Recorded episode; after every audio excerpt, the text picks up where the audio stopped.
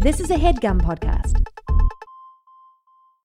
While Andrew and Craig believe the joy of discovery is crucial to enjoying any well told tale, they will not shy away from spoiling specific story beats when necessary.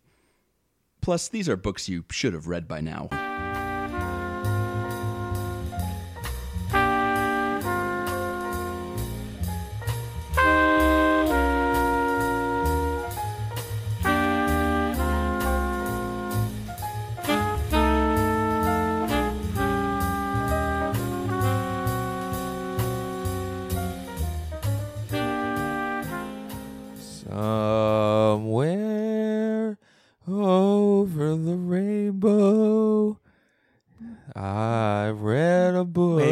For, I forgot my ukulele. Hold on, let me go get it. Tink, tink, tink, tink, tink, tink.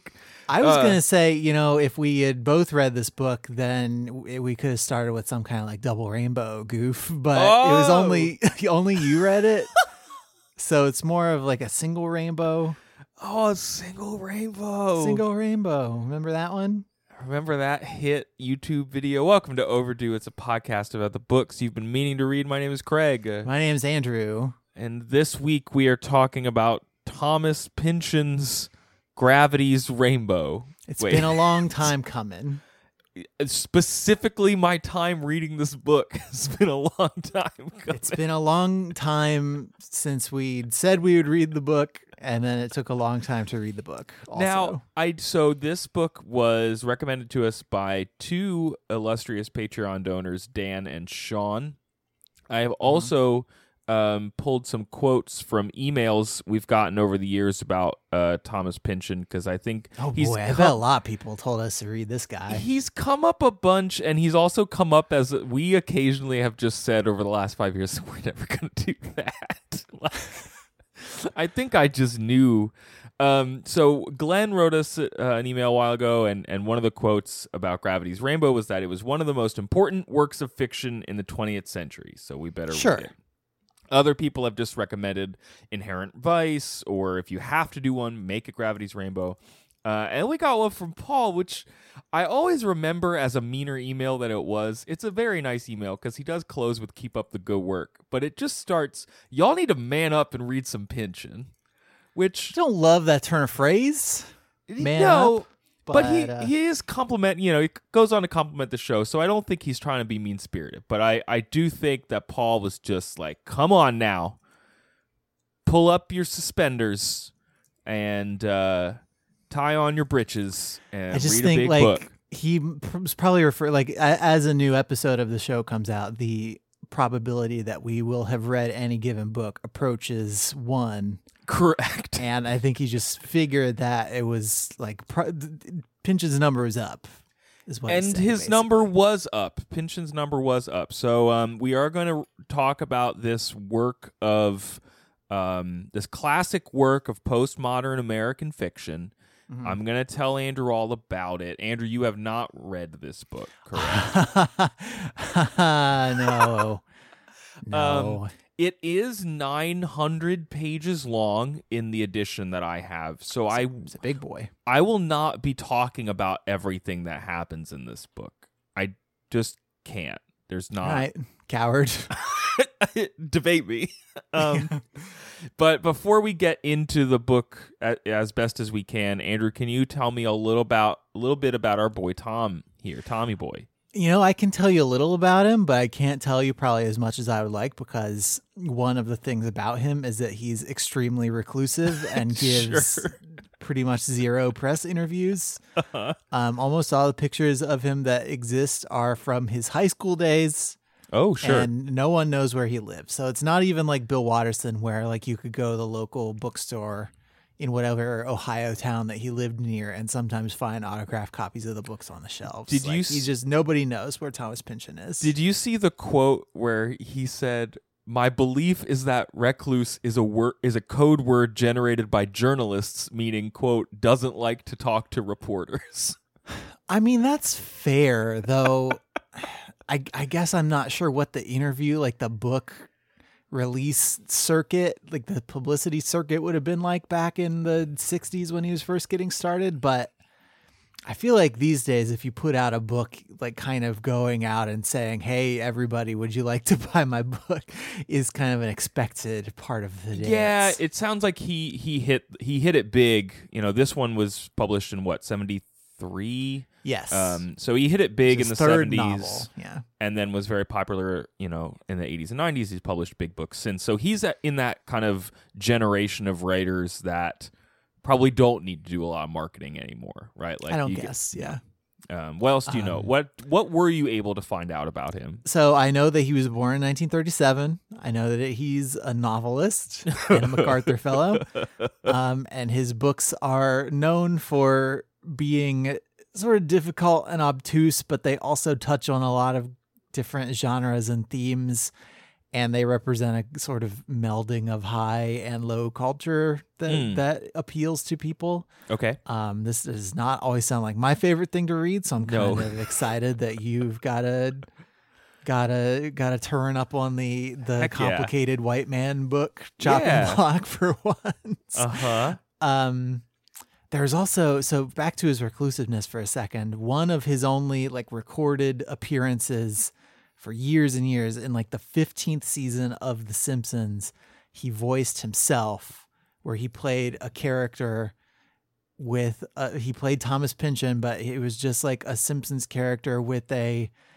paper bag over his head with a question mark on it Okay. and he's got like a big neon sign in front of his house that says Thomas Pynchon's house, come on in. and he did that show because apparently his son was a big fan. And then also Josh Brolin in September of 2014 told the New York Times that Pynchon has a cameo in the Inherent Vice film. But to this day, I don't think anybody Whoa. has accurately identified him, and I'm not sure that he actually did it or not.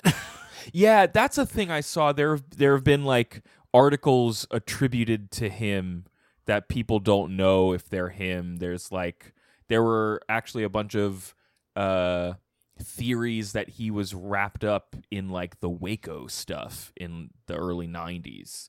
Bec- again, because pe- because he's not out there doing press tours uh and everyone just- it just means he's Bigfoot. Like, why, why I are we think, I think coming so. up with all these theories about him? I don't. Well, I don't think that. Uh, it's sort of a little bit more like anonymous Forrest Gumpy than like Big Bigfoot doesn't get like roped into news stories. Like I mean, like unless Bigfoot they're was one of the specifically Watergate about Bigfoot, guy- yeah. yeah, Um, sure. but we do, yeah, we do know he was a writer from a relatively young age. He contributed some fiction to his school newspaper, and his first published story was um, was published in um, in a Cor- in the Cornell Writer in 1959. Mm-hmm. Um, so he was at he graduated from high school at the age of 16 and then did two years at Cornell, then did a two-ish year stint in the Navy, and then came back and did and finished out at Cornell. Um, and his first novel, uh, V, was published in 1963, and um, it and The Crying of Lot 49 were both like written while he was an employee at Boeing, the um, The airplane military- company. Yeah, the the contractor, the airplane company.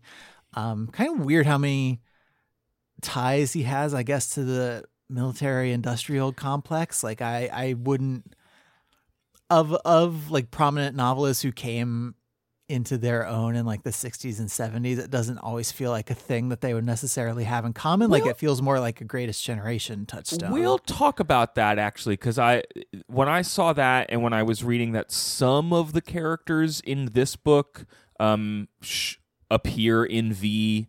Um, I'm not sure if any of them appear in Crying of Lot 49. Um, there's some overlap within. There's I don't know if you want to call it a, a cinematic universe or not, but um, it seems like that time at Boeing and what he is responding to coming out of the 60s uh, is very critical of the military industrial complex. sure Um, and it's interesting that he had a front row seat for it. Um, so yeah, his his first novel, like I said, published in '63, and then The Crying of Lot 49 was out in '66. That was his first one that I think got any critical attention, like like big critical attention. And then Gravity's Rainbow came out in '73, and is it was his biggest thing. Um, sort of infamously, he was um, unanimously recommended for the the Pulitzer Prize in fiction by the three pan, you know three member jury, but the wider like Pulitzer committee, I guess, said that you know, they they refused to give him the award. Basically, let me find the. Um, this is from a New York Times story published May 8th, 1974. Pulitzer jurors dismayed on Pynchon and um, they all recommended unanimously unanimously recommended Gravity's Rainbow for the award, and then in second place, um, two of them, two of them had liked John Cheever's A World of Apples,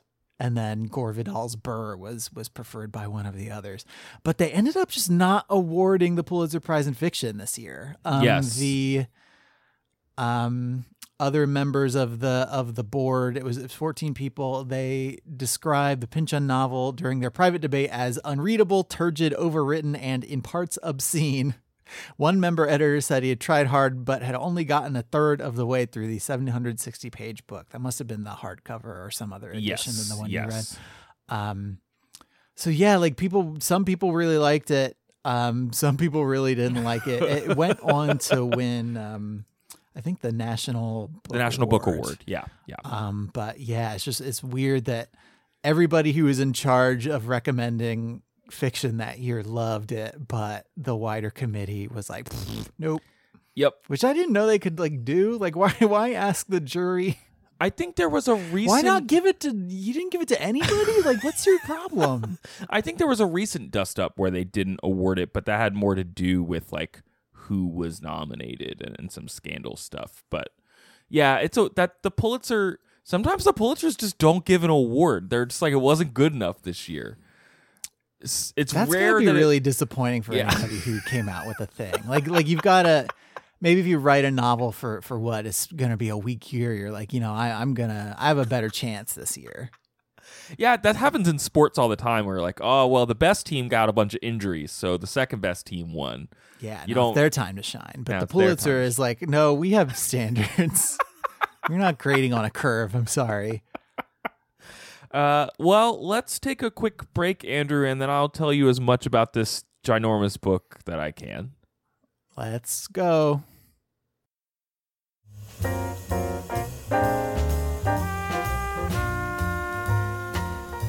Craig, I love learning so much. That's part of why I do this podcast with you is that I love learning a lot. But you can't learn everything that you need to know in this podcast no, with me. especially not on the weeks where I don't read the book. so help me. Oh, so help you, sure. So our one of our sponsors, or our sponsor this week, is the Great Courses Plus. I think that you, Andrew, can learn a lot by watching and listening to the Great Courses Plus. Um, it's a great way You to, so? dis- yeah, it's a great way to discover new interests, pick up new hobbies, um, and they've got fascinating insight from leading professors and experts. And they've got it in all sorts of categories. Like it doesn't just have to be books; it could be like history or science, um, art and music. And they've got an app, Andrew, so you could watch or listen anywhere, anytime. Dang, nice. I checked out uh, a course that we would like to recommend to listeners of Overdue The Secrets of Great Mystery and Suspense Fiction. Craig, tell me one of the secrets. The, one of the secrets is we are not sure who the first detective writer was, Uh-huh. but maybe it's Voltaire. It's a Ooh. mystery.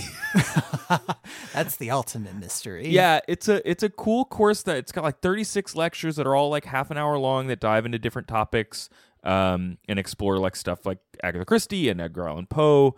I was impressed right off the bat. Uh, we think you're going to enjoy the Great Courses Plus as much as I certainly have.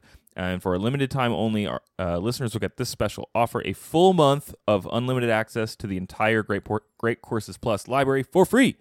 But to start your free month, you must sign up through this URL, thegreatcoursesplus.com slash overdue. So, what do I need you to do, Andrew? You need me to sign up now at thegreatcoursesplus.com slash overdue. Remember, that is thegreatcoursesplus.com, no spaces, no nothing, slash overdue. And yeah, you'll get a full month of, of unlimited access to the library for free. You can watch anywhere with the app. Yeah. And you can learn some of the secrets of mystery and suspense fiction. Learn those secrets. Secret.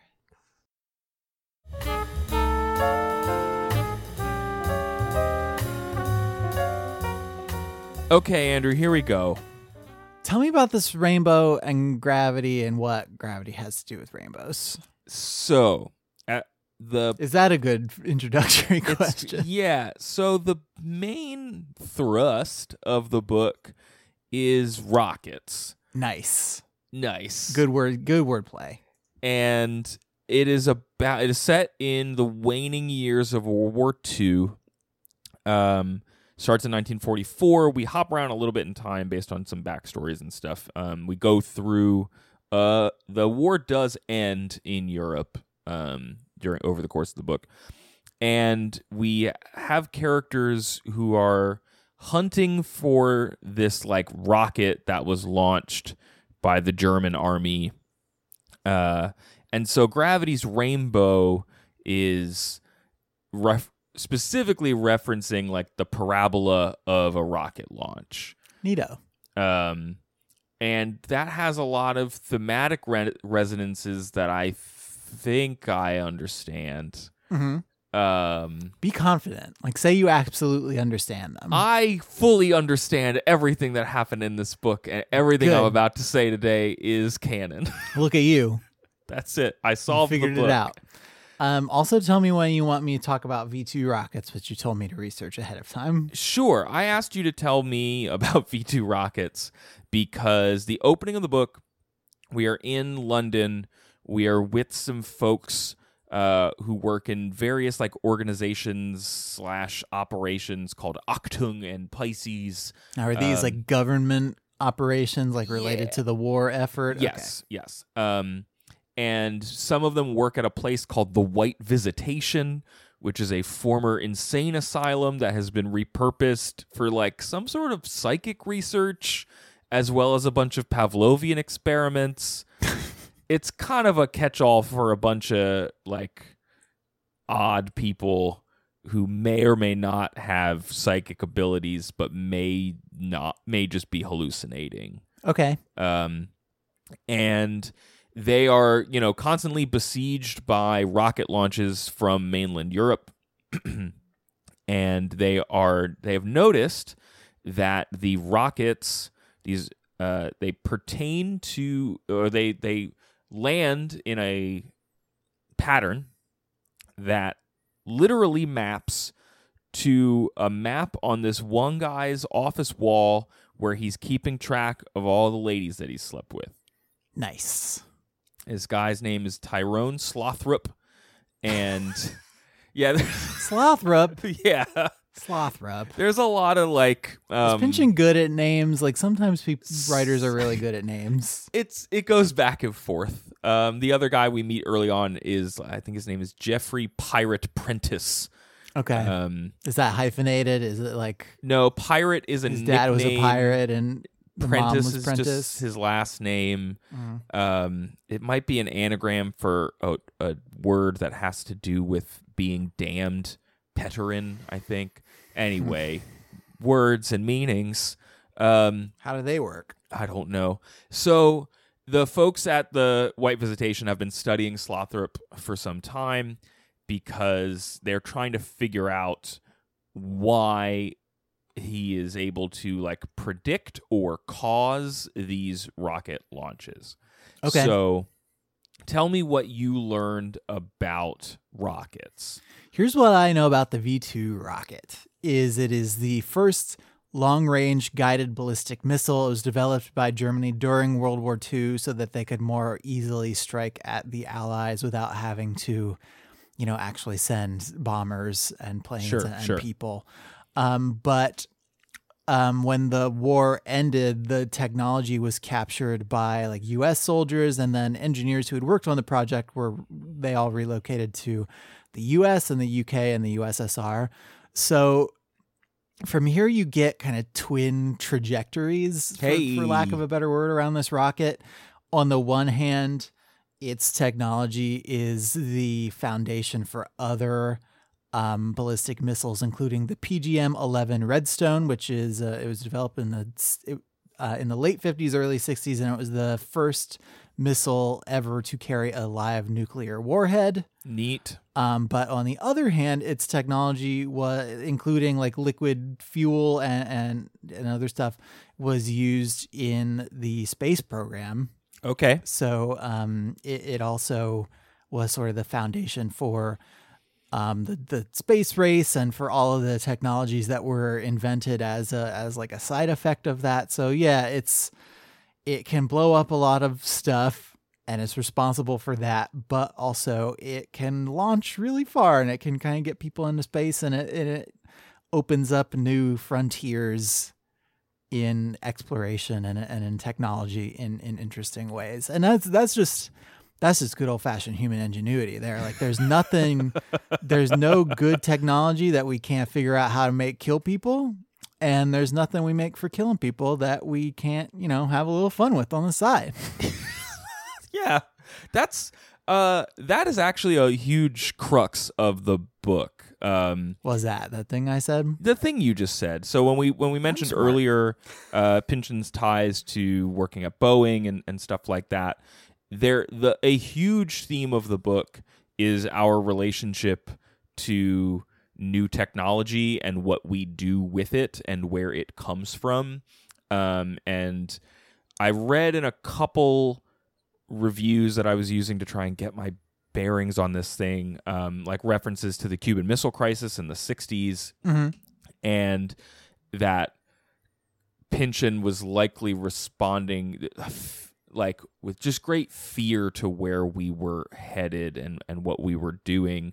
Um, and the multiple characters throughout the book are, are talking about like, okay, well, we have to just pursue technology and advances in technology because they're just going to happen as if technology is just like this thing that walks around and like will happen anyway whether or not we participate um, and the counter argument to that is like every new technology can be traced to one person's desire to like get get it over on someone else um, like i want to kill that guy so i'm going to make a better gun or whatever Yeah, like that that's that's rough and that that comes with every arms race and also like a metaphorical arms race. Mhm, mhm. like you, you can't it, it is hard to put the brakes on that kind of stuff because you just don't want somebody to steal a march on you or get it, get one over on you while you are like naively trying to I don't know, pursue peace or to make things less dangerous or to make things more like civil. yes for sure yes depending on the what kind of conflict you're talking about. Um, and the other, like the third kind of, or just a third way into that conversation, also is just capitalist, uh, co- like incentive to participate in a war machine.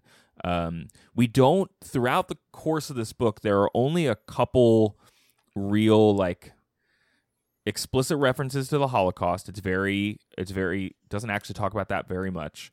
Um, and there's only some like second-hand knowledge of actually how the war's going. Most of the people that Mhm. we're that we're meeting are on the fringes. They are doing weird spy work. They're building rockets. They're launching rockets, maybe, but they're not like on the front lines. They're not the people at the top of any of the like ladders of authority. And so later in the book, when the war is over and Central Europe, specifically Germany, is uh, ref- referred to as the zone, and people are just kind of like living in this sort of lawless land uh, for a period of time. They are hearing that the Allied powers are, you know, are coming together to sort out the world. Um, here's a quote: "There are rumors of a war crimes tribunal underway in Nuremberg. Uh, no one Slothrop has listened to is clear who's trying whom for what." Um, and then that kind of goes off into a tangent about a couple of other tangents in the book about various corporations, American corporations that uh, were working with German, you know, arms dealers, and just like the way that technology is not just like we're discovering a thing for discovery's sake anymore. We are now building a thing so that we can make money off of it. And then that becomes its own engine. Yeah, that that's kind of a thread I think in some of Pynchon's other work, just based on the research I did. So when he was in school, he apparently, with a classmate, wrote this science fiction musical called Minstrel Island that was about a quote dystopian future in which IBM rules the world. Which in, in you know back back then IBM was What's the you know, thing? the thing. Like Yeah. I, I, IBM's supremacy in technology didn't start to to wane until like the 80s and 90s sure. when sure. people started making clones of its technology and kind of undercutting it. But um but yeah, IBM is one of the companies that I think you know supplied a lot of the technology that that the Germans used Yeah. for various things. and like and, and yeah, so so that's uh yeah. uh, and and so the other part of new technology that happens throughout the book, and then we'll get a little bit back to like literally what happens. Um, a couple like they reference um chemistry and like non-organic non-organic chemistry a lot, especially as they get to making this rocket work. Um, and some of the plastics that are involved and, and things like that Plastics. and this idea that you can work you can take what nature has given you and then like literally make a thing that didn't exist before with it and not not just in a like oh i cut down a tree and like made a chair out of the wood but like i broke apart a molecule and then reformed it into this thing that would never occur in nature on its own Right. um, and like the book shows you characters who are very excited about that and like can't resist that and is showing you perhaps the cost of pursuing that. Um this all sounds very reasonable right? I've been talking about a book that's just kind of like oh there's so, there's some dudes who go after a rocket and like stuff yeah, it's like it's like a book where there are some characters and some events happen, and and you sort of read this book to find out how the events progress until you get to the end of of the book, and then you look back on what you read and sort of think about the themes, and and uh, then you come and talk about it with your good friend Andrew. Well, but the the part where you said like things happen and you thought you think about what you read and understood, um, that is not what Thomas Pynchon's Gravity's Rainbow is interested in. Um, It is one of the more obtuse books that I've obtuse, abstruse. I think obtuse is fine. I think Yeah. obtuse is, is one of the words that the Pulitzer people use to describe it. So let's It just go just with go actively um doesn't want me to know what's happening. I found to be Okay, the so- case. you you kind of sort of told me something like that like as we were usually like earlier in the in the day before we record whoever didn't read the book will check in and be like okay when i do my research later tonight like is there anything it would be helpful for me to hit? And as we were talking about this like i i asked how it compared to infinite jest which is another super dense super long book that we read and talked about and we needed a lot of time and it took a long time and but but I think we eventually got to the point of the thing, and I found your response sort of enlightening, which was, "Can you just tell me what that was?" What that? Oh, that I I don't like this book as much because I don't think it has as much heart as Wallace's work. Um, Is that like a that- good? Is that a good jumping off? That's a great point jumping off to talk about the Yeah. book. Like like what are the what are the characters like? What kind of stuff are you? almost everyone in this book is motivated by fear and boning. Um, I mean, it- same not in Las Vegas. Um, hard same. so the the primary uh, I've seen this written in some reviews. Like the primary emotion of the book is like paranoia and fear. So all of these people working in London are are working out of a fear that they could be destroyed uh, or that the war is going to get them. So uh, we have, as I've mentioned, we have Tyrone Slothrop, who is the f- unlikeliest protagonist of a book I've ever encountered How why um, do you say that? because it starts out you meet you spend some pages with pirate prentice you meet um the pavlovian scientist pointsman you meet the stats guy Points- roger mexico um Roger Mexico. yeah you're meeting That's a fake name that you give when you check into a hotel and you don't want anybody to know you're there. you're meeting all these people who work at the white visitation and it you know that Slothrop is a character that exists in the world. Um, but it's mostly this whole first section of the book is people following him and talking about him and trying to understand him. And then the latter 75% of the book, uh, most new things that happen are driven by Slothrop running around Central Europe. That was a big surprise to me. Um, and he's so from what I read, like hi, him doing that is ostensibly about tracking down this one particular rocket, but that seems almost sort of incidental to all the other stuff that Pynchon's trying to do. Correctamundo. But l- let's let's really dive down onto some of the absurdity of Slothrop and Sure. and I mean, one- uh, uh, beyond the fact that his name is Slothrop, which I still just cannot with.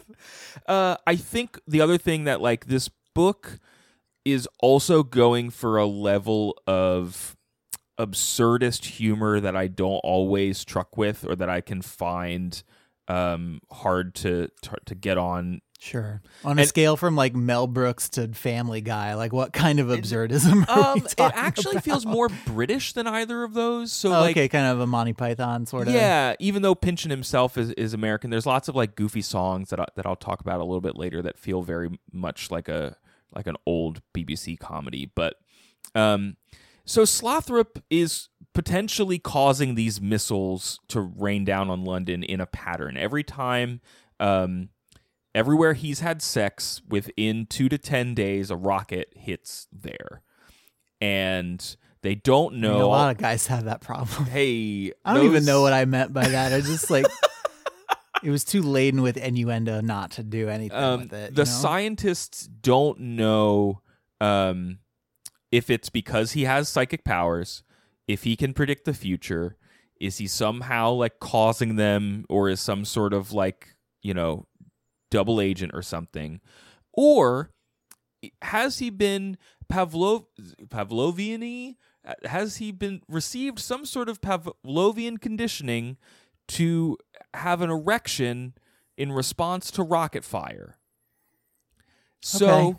I didn't. All right, I, I was kind of wondering if you were going for a Manchurian candidate thing, but no, Pavlovian Nope. is correct. correct. So um, there's a reference to a thing which is a real thing called the Little Albert experiment, which was when John Watson uh, trained a baby to be afraid of furry things by like playing loud noises whenever it was near furry things, like classical conditioning kind of stuff. Um, and it was the little Albert experiment. Like this is a thing that we know can be done to like dogs, where you can like train them when food is and stuff. Right. Yeah, that's Um, what the Pavlov's original that whole thing was about. Um, and little Albert was like the first uh, instance of this happening to a, a human.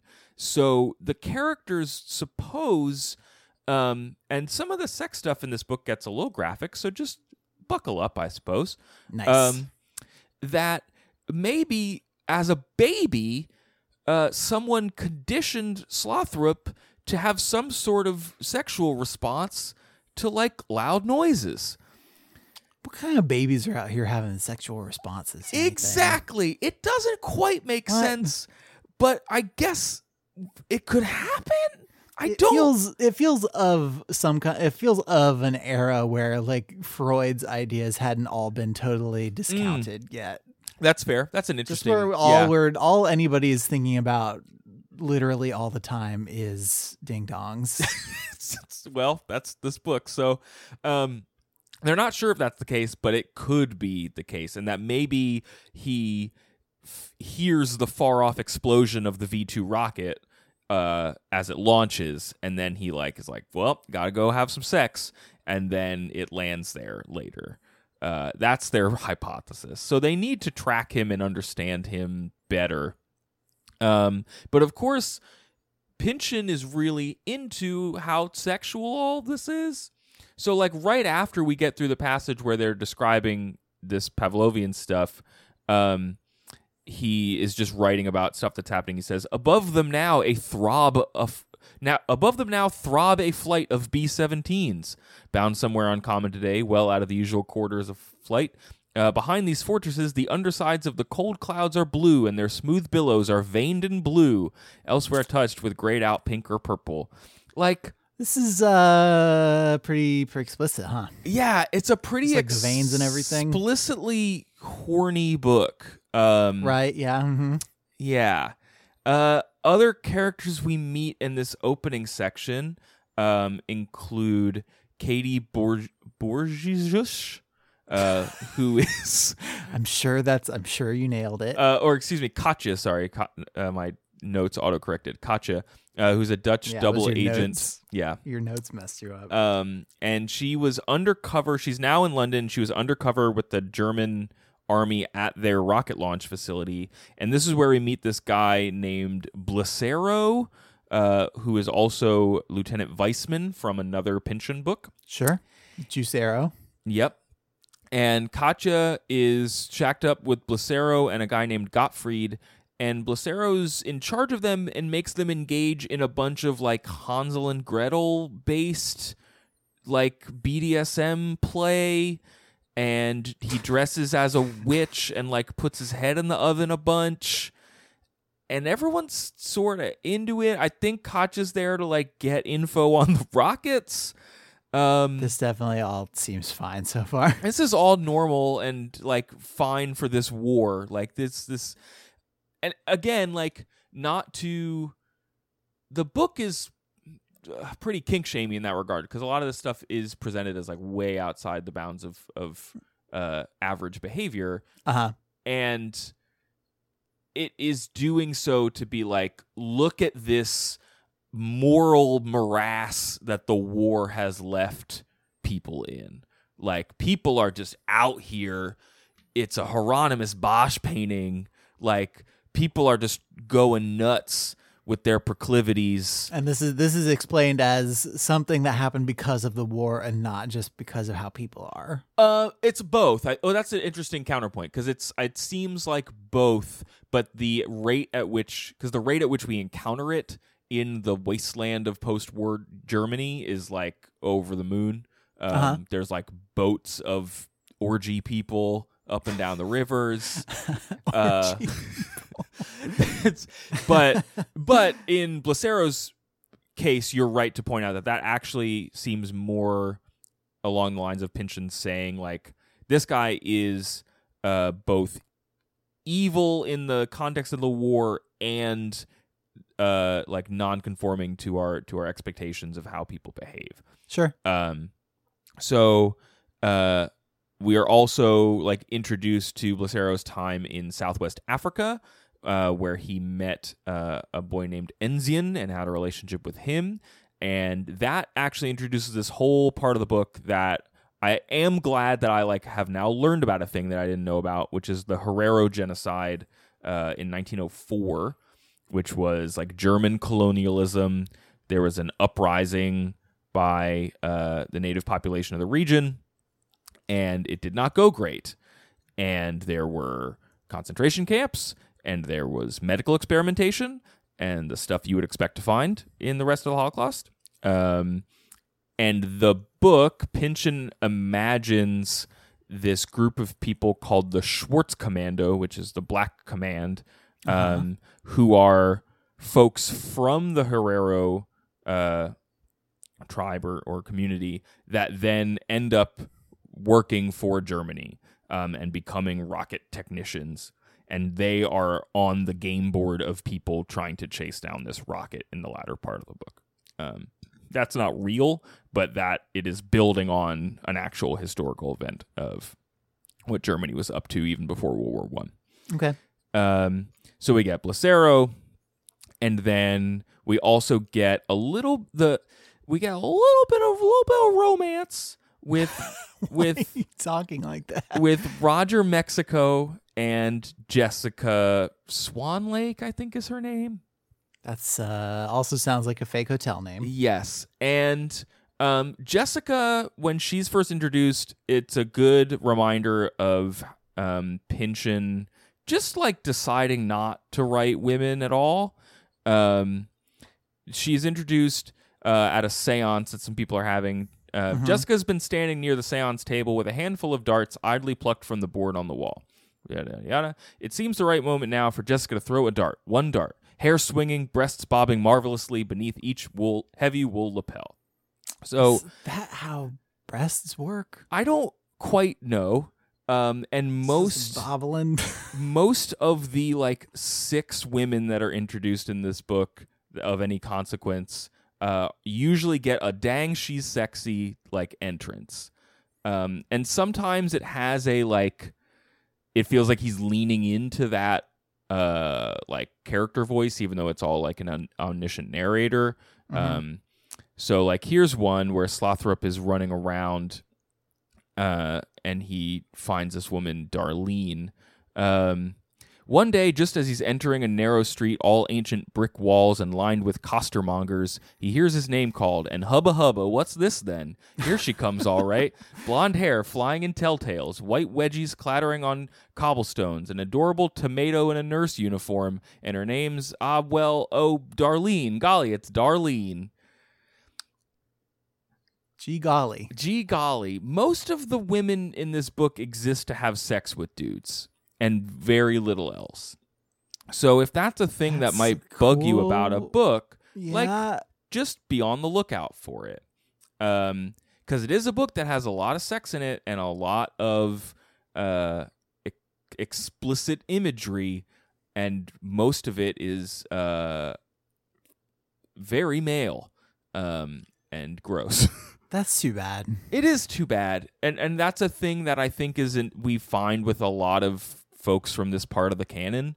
Um, and I think I was reminded a lot of when I read Portnoy's Complaint by Philip Roth, and just there's this mid 20th century uh, exploration in American fiction written by men that is like, what is this outlandish sex stuff that I can put in here? Because thematically, I can make a case that sex is related to yada, yada, yada. So I'm going to put a bunch of gross stuff in here so that I can explore it. I'm not necessarily endorsing it.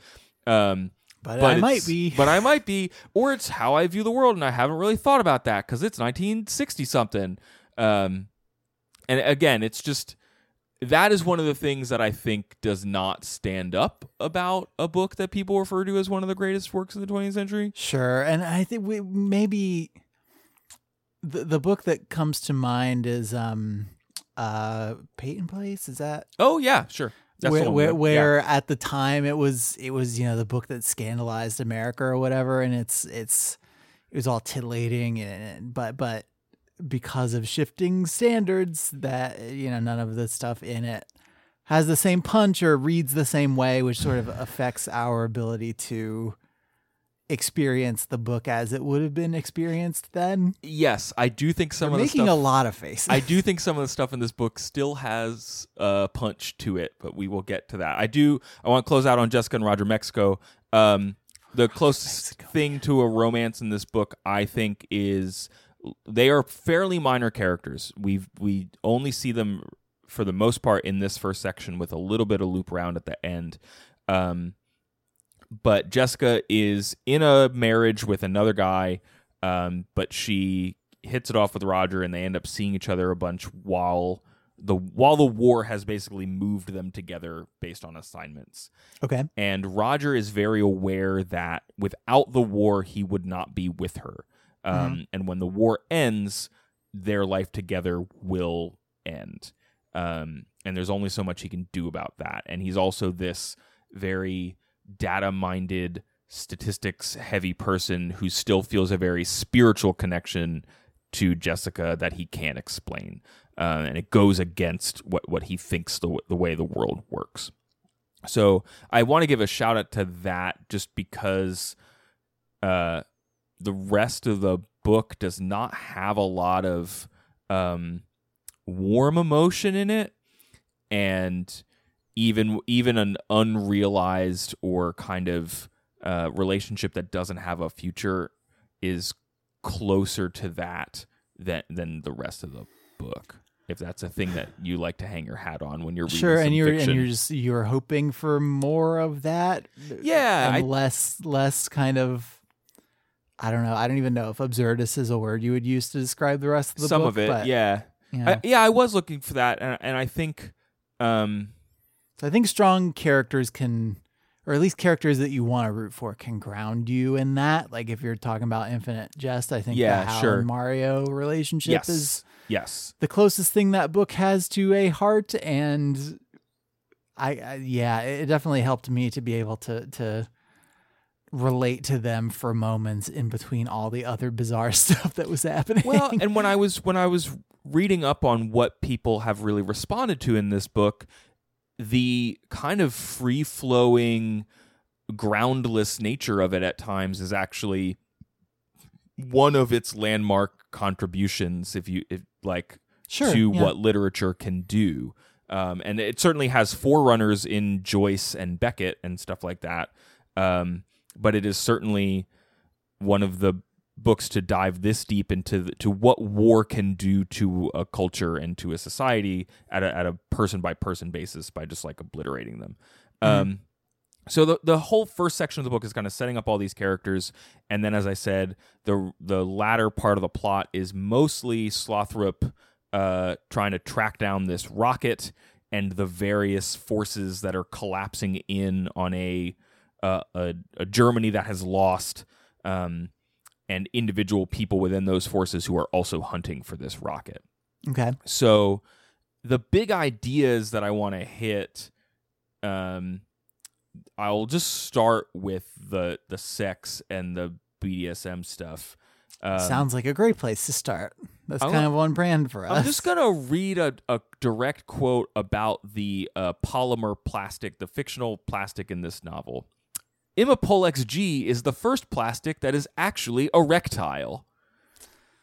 Like Pynchon knows what Man. he's doing. you gotta be that obvious about it I guess when you have like when your book is two years long, like you might as well just go for it, right? Like you don't want people to forget what the point is. right which um, is the ding dongs the ding like we'd dongs. said yeah Um, this is I found this gravity's ding dong I found this good quote from uh, an article on the Millions. What Pynchon scholars do write about a lot is sex and its relationship to death in his books. This is natural, especially when we're talking about a war novel like Gravity's Rainbow. Sex and death are inherent in our conceptions of war. Everything about modern warfare is riddled with sexual imagery. We're constantly shoving, thrusting, or otherwise forcefully inserting objects into places where they're not wanted, then we sure triggering are. then triggering them to explode. Um, yeah, and and Pynchon leans into that to the point of absurdity. Um, there, like I said, Blicero is is or Blicero, however you want to say his name, Weissmann is um, Blicero sounds like a guy who like hides in a bush and tells you things to say to a girl to to get a to start a relationship with her. we should, we should read that book for the show. um, uh, he is he is certainly like turned on by the possibility of death. He is cheating death as he's playing his Hansel and Gretel stuff. Um, he is ultimately the one who was responsible for launching the first version of this mysterious rocket um, that had a sexual payload in it. I'll just just you just got it. um, I'll gotta launch rockets say, with sexual payloads. Like, are you good over there? That's a thing that happens in the book. Um, there is an old brigadier named Brigadier Pudding who gets into some uh dirty play. I'll leave it at that. Brigadier Pudding also sounds like the name of a pudding company that would release like anti-Nazi ads and tell you to conserve rubber for the, Yes. the boys overseas. Um, that section of the book is the is one of the ones that I was like, oh, so that's why they didn't give him the Pulitzer. Like, it's it's if they even if the people reading it even got to that section, which I don't know how far into the book it is, but it is it is pretty explicit and dirty stuff i will say um not for mixed company. So a lot of the sex stuff feels very extra as i've said. Um there are women of dubious age who men have sex with uh, in a way that the book does not really ever hold them accountable for. Um so that's a thing that happens. Sure. um, at one point when Slothrop is super high, he gets a nose erection. Explain more about the mechanics of this to me. It up it's it has to do with boogers and it gets really Okay. big and then like a woman eats it. He's really high on hashish or hash. Listen, Did to, I to, who- to, to whom among us has this not happened? And all of this is in there, I think, as I said, um, because Pynchon is is envisioning this world of like like a Sodom and Gomorrah situation Uh-huh. where the world has been so damaged by what happened in World War II that people are just a mess. And it's it's like a sexual nihilism, I would I think. I guess I You don't I necessarily I buy it because it. it seems like it's also isn't war as hell like the big theme, so wouldn't people already be this terrible? Is that what you're saying? no, like I, I just I I I get it, but Mm. why I but its over the topness is sort of Yeah. I don't to me. if it's bit. supposed to be funny, I didn't necessarily find it funny. Um, Okay. we talked about the big like new technology and fear of new technology uh, thing before. The what's related to that is some of this cause and effect stuff that I've referenced. Like some of that is the classical conditioning in the Pavlov related characters. Uh, some of it is just the literal image of the parabola and the fact that it is like it starts in one place and it goes to other and it's just a continuous effect that you can measure like um, the idea that everything that we do has consequences and that it is all part of an unbroken chain of events. Um, in some ways you see that reflected in like okay so germany becomes this power vacuum and you have um, the character from africa the Schwarzkommando leader who has like filled part of the power vacuum. You have the brits who are trying to track down slothrop. You have this crazy american major who's also trying to track him down. You have a russian guy uh Tachit um, what's his name Not sure. How did the how do like how concerned is the book with like geopolitics and the shifting of power between like the the allied countries in in, in the aftermath? Like is that a thing that comes up at all or is it more focused on Slothrop and his uh, his his donger? It it is focused on that through the prism of specific characters. So I was actually you get a lot you get a decent roster of characters who are were in the German army. Um, many of them working on the rocket and whatnot. Um, but it does explore conflict between them.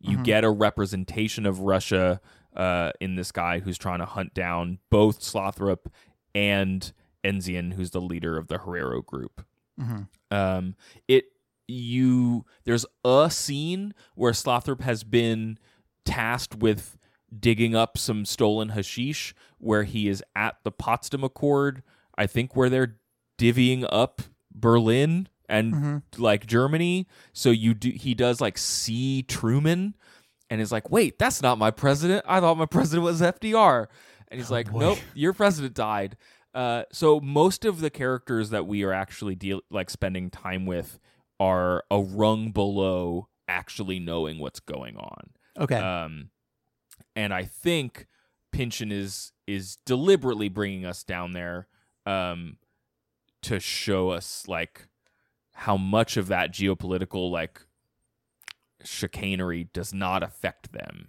okay. you know they Mhm. there's a lot of stuff going on that is affecting them but they don't get to participate in that at all Okay.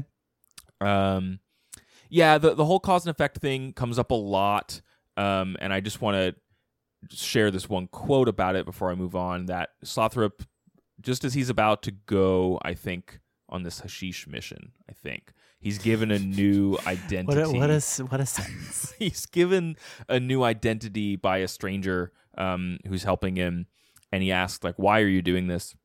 And she says who knows? We have to play the patterns. There must be a pattern you're in right now.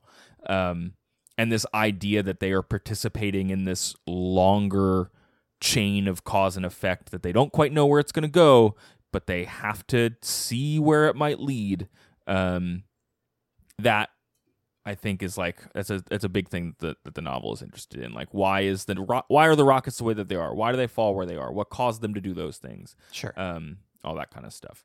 Mhm. And that also plays into the big theme of the book of paranoia.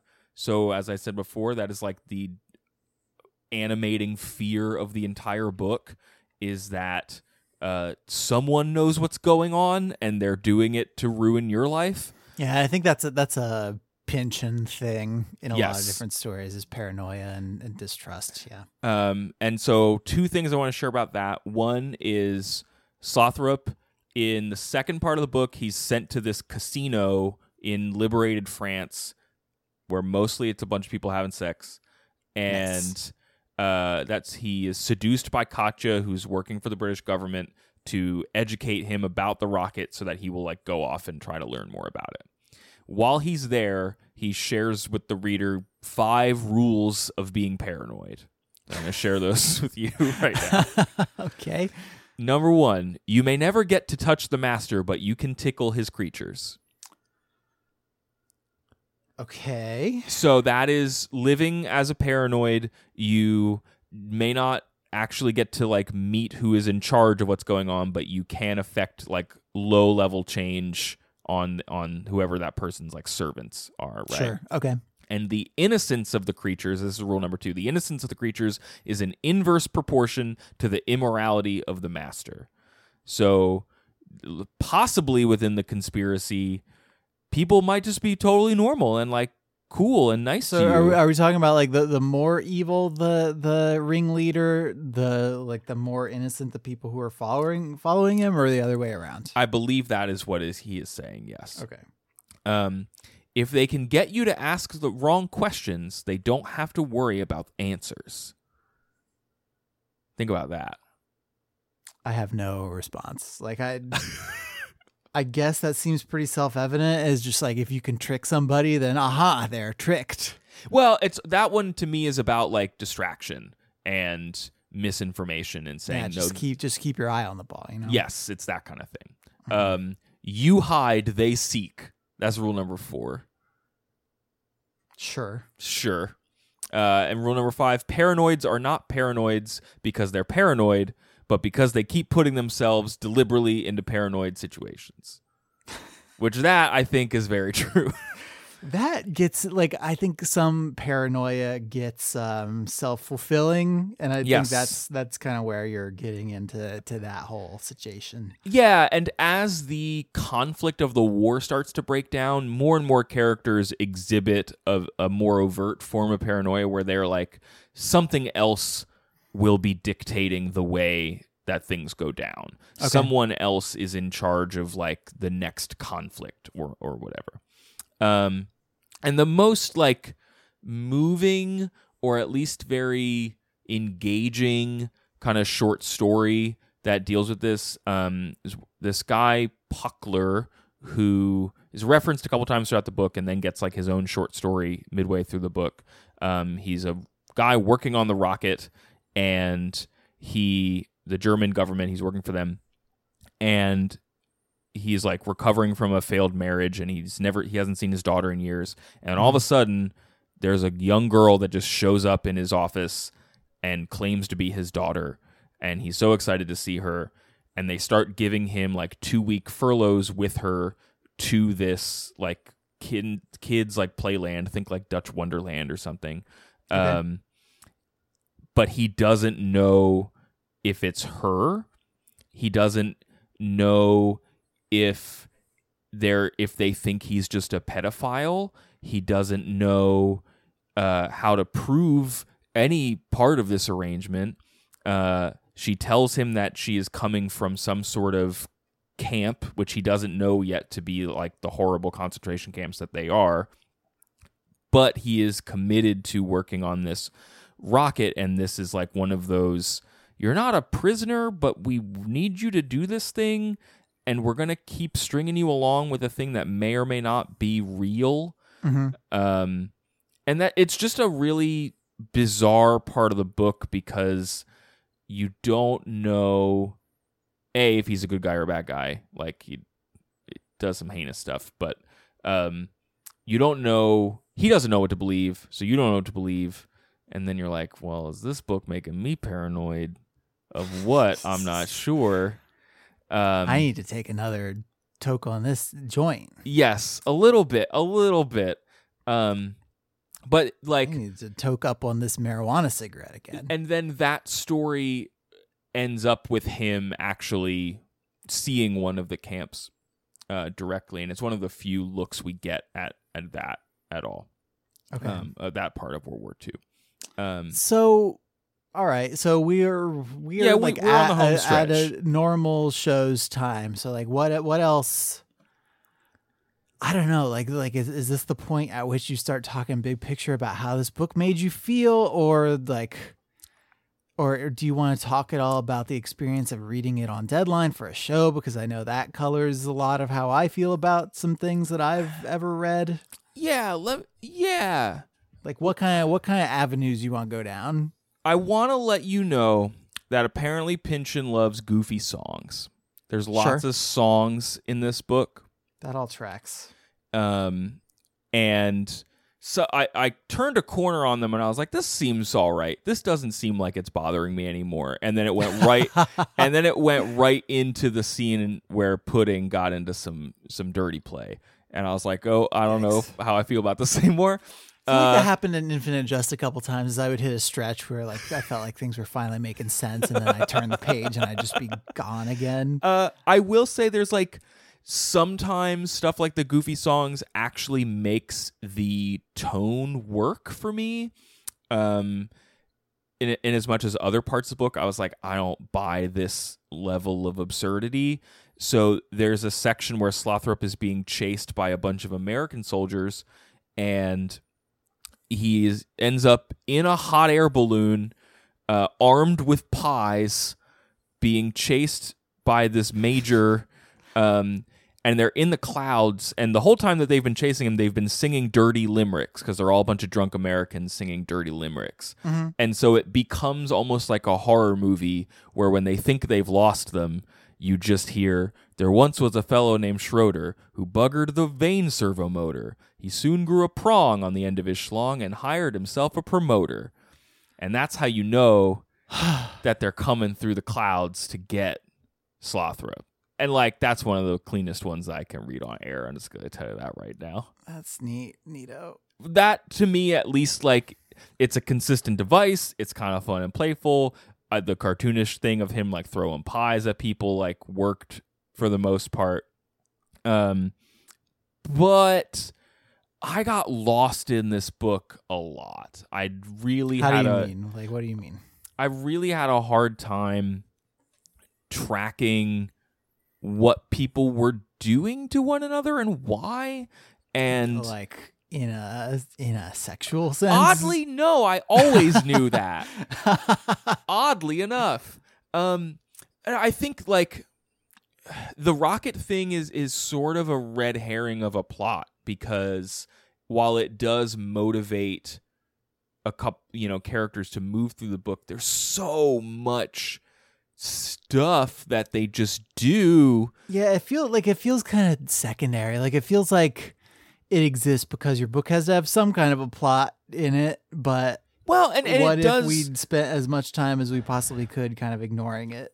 Well, and and also it it is in the book because of its power as an image, because of its relationship to the other stuff that Pynchon wants to write about, both like from a technology standpoint and from a sex standpoint.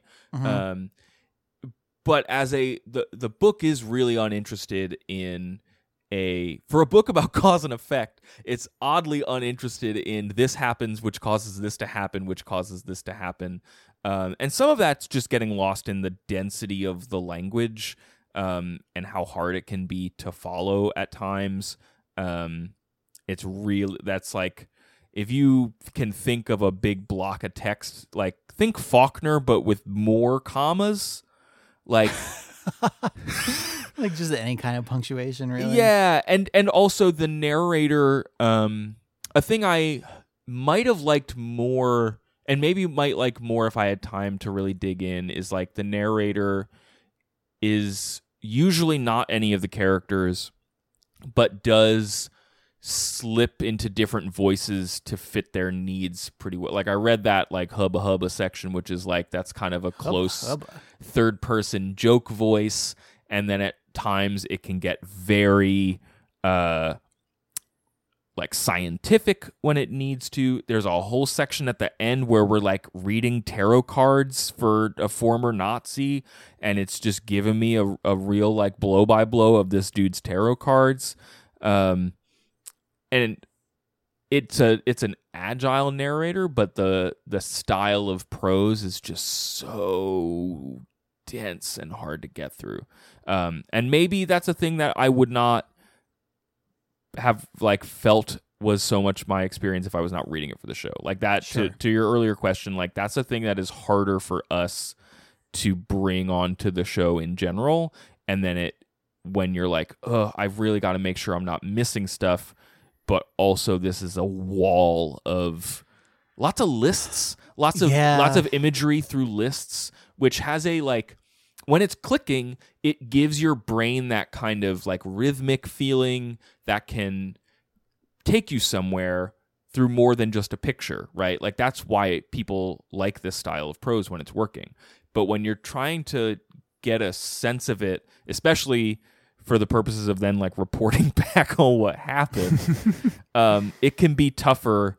And a, a thing that I struggle with with this book, and I think it's like a, it's not a given in this style of writing, but it's certainly a hallmark of late of mid to late 20th century fiction is like there's a lot of hallucinations and people on drugs and Yeah. maybe some ghosts or not like I feel like that's a that's a hallmark of of like prestige television in this like post Sopranos world. Is like every once in a while you have like an extended dream sequence or a drug fueled something or other, and it's used as an opportunity, I guess, to break the rules of the show and maybe show us elements of these characters that we haven't seen otherwise, but also it gets tedious and tiring to be like so unmoored for so long and also like if you're ever not sure what the point of something is supposed to be there's an episode of mad men in season six where they all take drugs in the oh yeah i've heard of this and the entire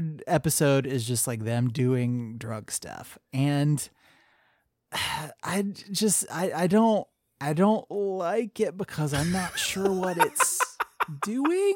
Sure. And I I guess like the true fans and including like true fans of like complicated books like this and like Infinite Jest, which is why I'm always afraid of like getting it wrong when we read these big books Yeah, that sure. have like established reputations and big fan bases. I'm always worried about being perceived as like not like like none of our opinions about this thing are worth listening to because we just so obviously like don't get it and don't understand it and it's like going over our heads like you I don't know. I think I think there's definitely stuff in this book that went over my head, and I think there might be stuff that I would like more if I had time to go research it. Because Pynchon is like he's referencing so much stuff, and it's hard to tell. This is the my own ignorance. Sometimes it's hard to tell when he's making something up and when he's referencing something real. Um, similarly, it is hard to tell if an event is actually occurring or if someone's hallucinating. Also, sometimes it's hard to tell if a character died or not. That happens a couple times. And I know that's the point. Doesn't make it any more of a question that is frustrating Uh-huh. uh-huh. uh, or any less of a question rather. So the I I just want to close on one other thing that I did like and often really like about this style of fiction is that it does build in room for the random essay. Like the ra- here's a random section of the book that uh, you're gonna remember and is vaguely justified uh, but just kind of gets dropped in there. So my example, comparing again to Infinite Jest, is like I think a lot about the section where he talks about like video phones and the arc of and all like the weird Skype technology. that- Yeah, and Snapchat where stuff everyone- people change their faces. people changed their faces and they got masks, and then everybody just stopped using video phones because they couldn't keep up with the tech. So in this one, there's just a whole essay from the point of view of Byron the light bulb, who is an actual light bulb who uh, had a longer like burning life than any other light bulb and tried to communicate to the other light bulbs about himself and other technology about uh, the conspiracy of planned obsolescence. And it's this like oddly about iPhones, am I right? I know, right? And this is like based on a real thing that did happen where there was like uh I'm trying to find the article if I have it pulled up. I don't know that I do anymore. Um but was actually about this like cartel of light bulb manufacturers in the 30s who someone had made a really good light bulb and they were like, "Nah, I think we want to make it burn out faster." Yeah, sure. um, and that like little technology riff is a thing that kind of stands out it's really clear you get what's going on even if it's very absurd um, that to me is up there with both the like any of the writing on the Herero history and some of the stuff on as i said Pökler's backstory stands out as like working even though it's mostly ancillary to Slothrop's bizarre sex adventures. Um, he dresses up in a lot of costumes. Andrew, one time he's just dressed up as a pig man for like 200 pages. Listen, just don't don't disparage it. I mean, problem? Why are you being such a prude? I'm not being a prude. He's just, Judge, Judge Prudy over here. That's just welcome to courts in session. so that's Gravity's Rainbow. That's everything Kind that of. you could say about Gravity's Rainbow. I It's think every single thing you could say or think about Gravity's Rainbow. And I think we did a great job just nailing absolutely everything about it. definitely. The stuff about technology is the stuff that's probably why the book has endured. I think. Yeah, there was a there was something I read about it that referred to it as the Old Testament of cyberpunk, Oh, sure, yeah, where cy- cyberpunk is uh, Blade Runner and that sort of um, yeah, I could see that. what if what if or, or even like 1984 maybe where like what if what, what if and- what if technology and capitalism but bleak and taken to logical extremes? It's a thing I think about, um, like pre World Wars. I think there was a stronger sense of like scientific discovery being led by various countries' academic communities. And then post World War II, it's mostly like the companies that would stand to benefit. yeah I guess, I guess 1984 is about government overreach where cyberpunk is more frequently about the overreach of of private companies kind Yeah. of willfully like the the common element being that that people buy into it willfully and don't even fully real, realize what's going on and and then you just got this bleak future that you get to live in now Yep. Welcome to it. That's where we are. So, if I missed your favorite part of uh, Gravity's Rainbow, I would love to hear about it actually, because I'm probably going to be thinking about this book for way longer than it took to read it, which says something. Um, hit us up at overduepod at gmail.com or hit us online facebook.com slash overduepod or twitter.com slash overduepod. email is online just kind of Oh, yeah. throwing that out there for Wait. you you spend a lot of time thinking about technology so i i can I meant it, capital. O online, which is what you say when you're oh to- you mean like when you're mad online yeah. Uh, some folks who were not mad at us this week, but were very nice, include Nikki, Wendy, Brendan, Grace, Colin, Yanira, Maggie, Mitch, Rebecca, Ellen, Katie, and many more. Thanks for reaching out. Andrew, if folks want to know more about our great show, where should they go? they should go to overduepodcast.com, which is our internet website. Up there, we have links to the books that we have read and are going to read. If you want to read along with us, uh, click them, buy them, read them. We get a little cut of that, and you get to read a good book. So win, win, win, win, win. Uh, we also have links to Apple Podcasts, Google Play, and our RSS feed. You can use any of those services to subscribe to the show and get new episodes when they come out on Mondays, or in the case of bonus episodes, just whenever we happen to release them. We have um, coming up in a couple weeks before the end of the month, we'll have our next batch of Stop Homer Time episodes to release. That's a show within a show where we read Emily Wilson's translation of the Odyssey, um, two books at a time. It's going really well so far. Um, we also have a new listener page you can use to point people to when you're trying to tell them about the show. And we have our Patreon page. That's patreon.com slash overdue pod.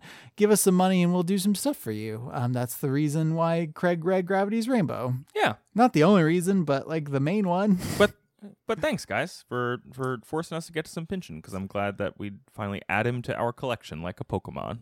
Yeah, we caught him. What are we talking about next I don't week, know what he evolves into. I'm kind of scared to find out, honestly. Um, next week we are returning to the Meyerverse. That's right. We're reading Twilight New Moon by Stephenie Meyer, and we're just we're gonna find out what's up with Team Jacob. I know you haven't started yet. I'm halfway through. I'll just give y'all a sneak peek. I kind of understand Team Jacob now. Oh, I can't wait. That was a big thing. We didn't get it, but now I think I get it. Okay, well, I look forward to figuring out why you love Wolf Boys so much. I certainly do. And until we see you next week, everybody, uh, try to be happy.